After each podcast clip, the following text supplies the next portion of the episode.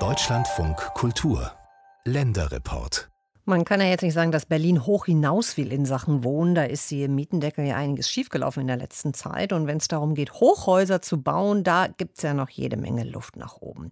Berlin ist bestimmt vieles, aber kein Hotspot für Hochhausfans. Aber das soll sich ändern. Seit vergangenem Jahr gilt das sogenannte Hochhausleitbild.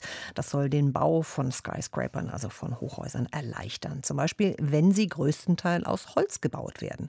Ein solches Projekt ist nun in Berlin-Kreuzberg geplant geplant das WOHO, Deutschlands höchstes Wohnhaus aus Holz. Wolfs Sören Treusch weiß mehr darüber. Vier einzelne Baukörper, leicht versetzt übereinander gestapelt, das soll Deutschlands höchstes Wohnhaus aus Holz werden, das WOHO. 100 Meter hoch. Im ersten Moment ist natürlich Bohrschatten, wo man sich denkt, boah, wir haben ja gar, gar kein Licht mehr.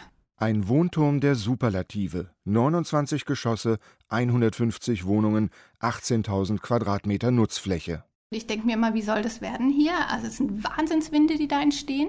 Bis auf Untergeschoss, Treppenhäuser und Aufzugsschächte soll das gesamte Gebäude in Holzbauweise ausgeführt werden. Ästhetisch gesehen finde ich den Entwurf schön und auch das Holz, das macht was. Dennoch ist Sibylle Lacheta unglücklich über den Entwurf. Sie wohnt gleich neben dem geplanten Hochhaus in einem sehr viel niedrigeren Gebäude. 100 Meter hoch. ich glaube, das kann niemand so richtig nachvollziehen, was es bedeutet. 100 Meter hoch sind riesig. Es ist unglaublich hoch. Also am Potsdamer Platz mit dem Türmchen des Debis-Gebäude ist 106 Meter hoch. Das ist der Potsdamer Platz. Ja, hier haben wir zweigeschossige Schule nebendran, die vielleicht 12 Meter hoch ist oder so. Und wir sind auch fünfgeschossig. Und warum an der Stelle so enorm hoch? Also ich verstehe das nicht. Berlin braucht Wohnungen. Und weil Baugrundstücke in der Hauptstadt Mangelware sind, die Flächen begrenzt und die Bodenpreise steigen, überlegen immer mehr Projektentwickler in die Höhe zu bauen. So auch Thomas Bestgen von der UTB Projektmanagement GmbH. Mit dem WOHO nahe dem Potsdamer Platz im Berliner Ortsteil Kreuzberg verspricht er etwas zu schaffen, was für diesen Gebäudetyp als bisher unvereinbar gilt, eine gemischte soziale Struktur. Den Erwerb von hochpreislichen Eigentumswohnungen auf dem gleichen Grundstück die Entwicklung von genossenschaftlichen Wohnen bis hin zu sozialen Mietwohnungen. Und wir sind überzeugt davon, dass es uns gelingt, das in die Vertikale zu bringen. Wie schon bei anderen Quartieren des Unternehmens sollen im Sockelbereich des Wohnturms soziale Einrichtungen und Träger Platz finden.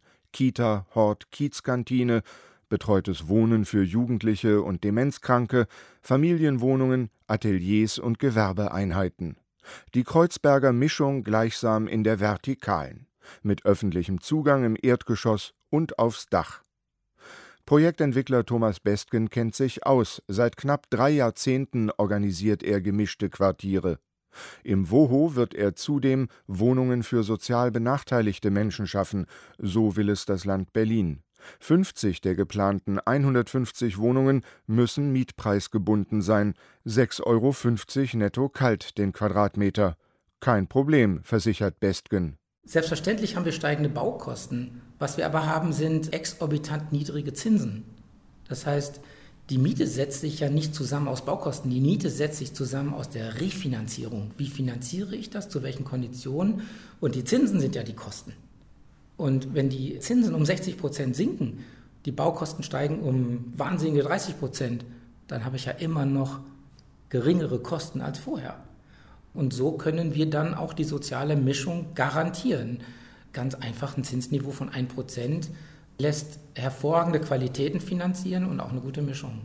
Der gelernte Bankkaufmann räumt ein, dass die frei finanzierten Wohnungen dadurch teurer werden. Gleichwohl kommt sein Hochhausprojekt gut an in der rot-rot-grünen Stadtentwicklungspolitik.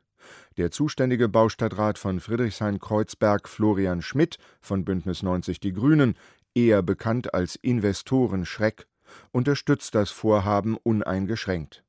Das WOHO könne, so schreibt er, Zitat, die Funktion eines Pilotprojektes mit Leuchtturmcharakter haben, das weit über Berlin hinaus ein Zeichen setzt, dass der Umbau der Stadt hin zu einem sozialen und ökologischen Paradigmenwechsel möglich ist.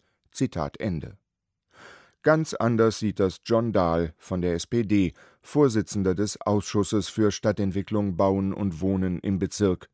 Er glaubt nicht an die Idee des gemischten Quartiers in der Vertikalen sprich von den Großkopferten bis zu den Benachteiligten, alle kommen irgendwie unter und das soll dann irgendwie funktionieren. Und die Erfahrung, die man in der Vergangenheit mit solchen Projekten, zumindest in Westberlin und in Westdeutschland gemacht hat, ist ja eher eine negative.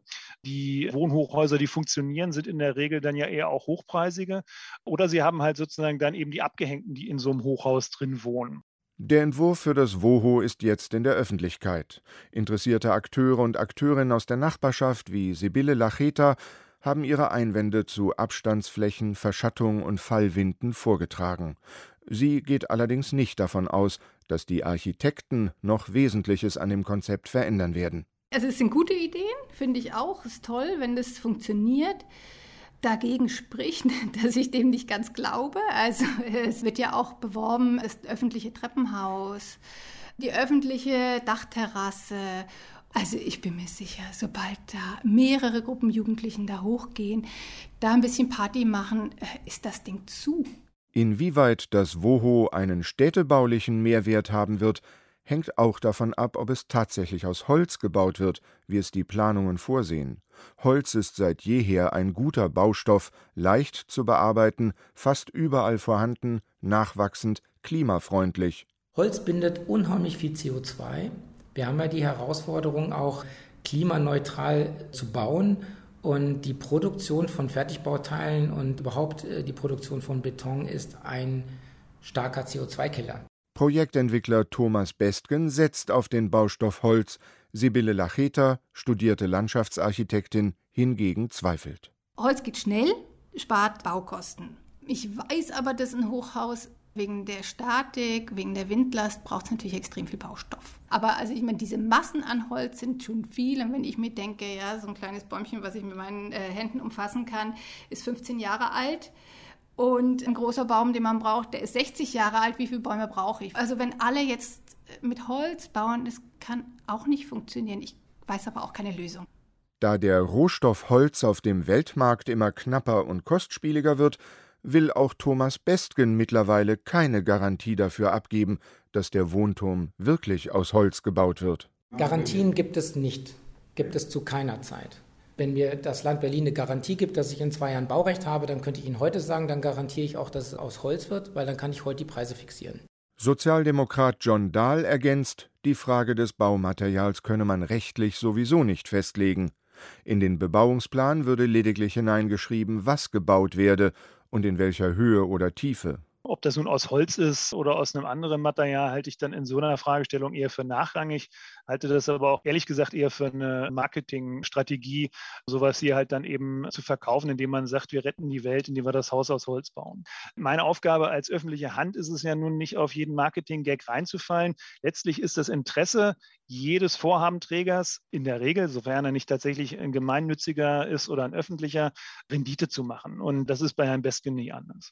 Zum gegenwärtigen Zeitpunkt würde ich diesem Projekt nicht meine Zustimmung geben. Politikerinnen und Politiker in Kreuzberg tun sich schwer mit den Plänen für den Turmbau in ihrem Kiez.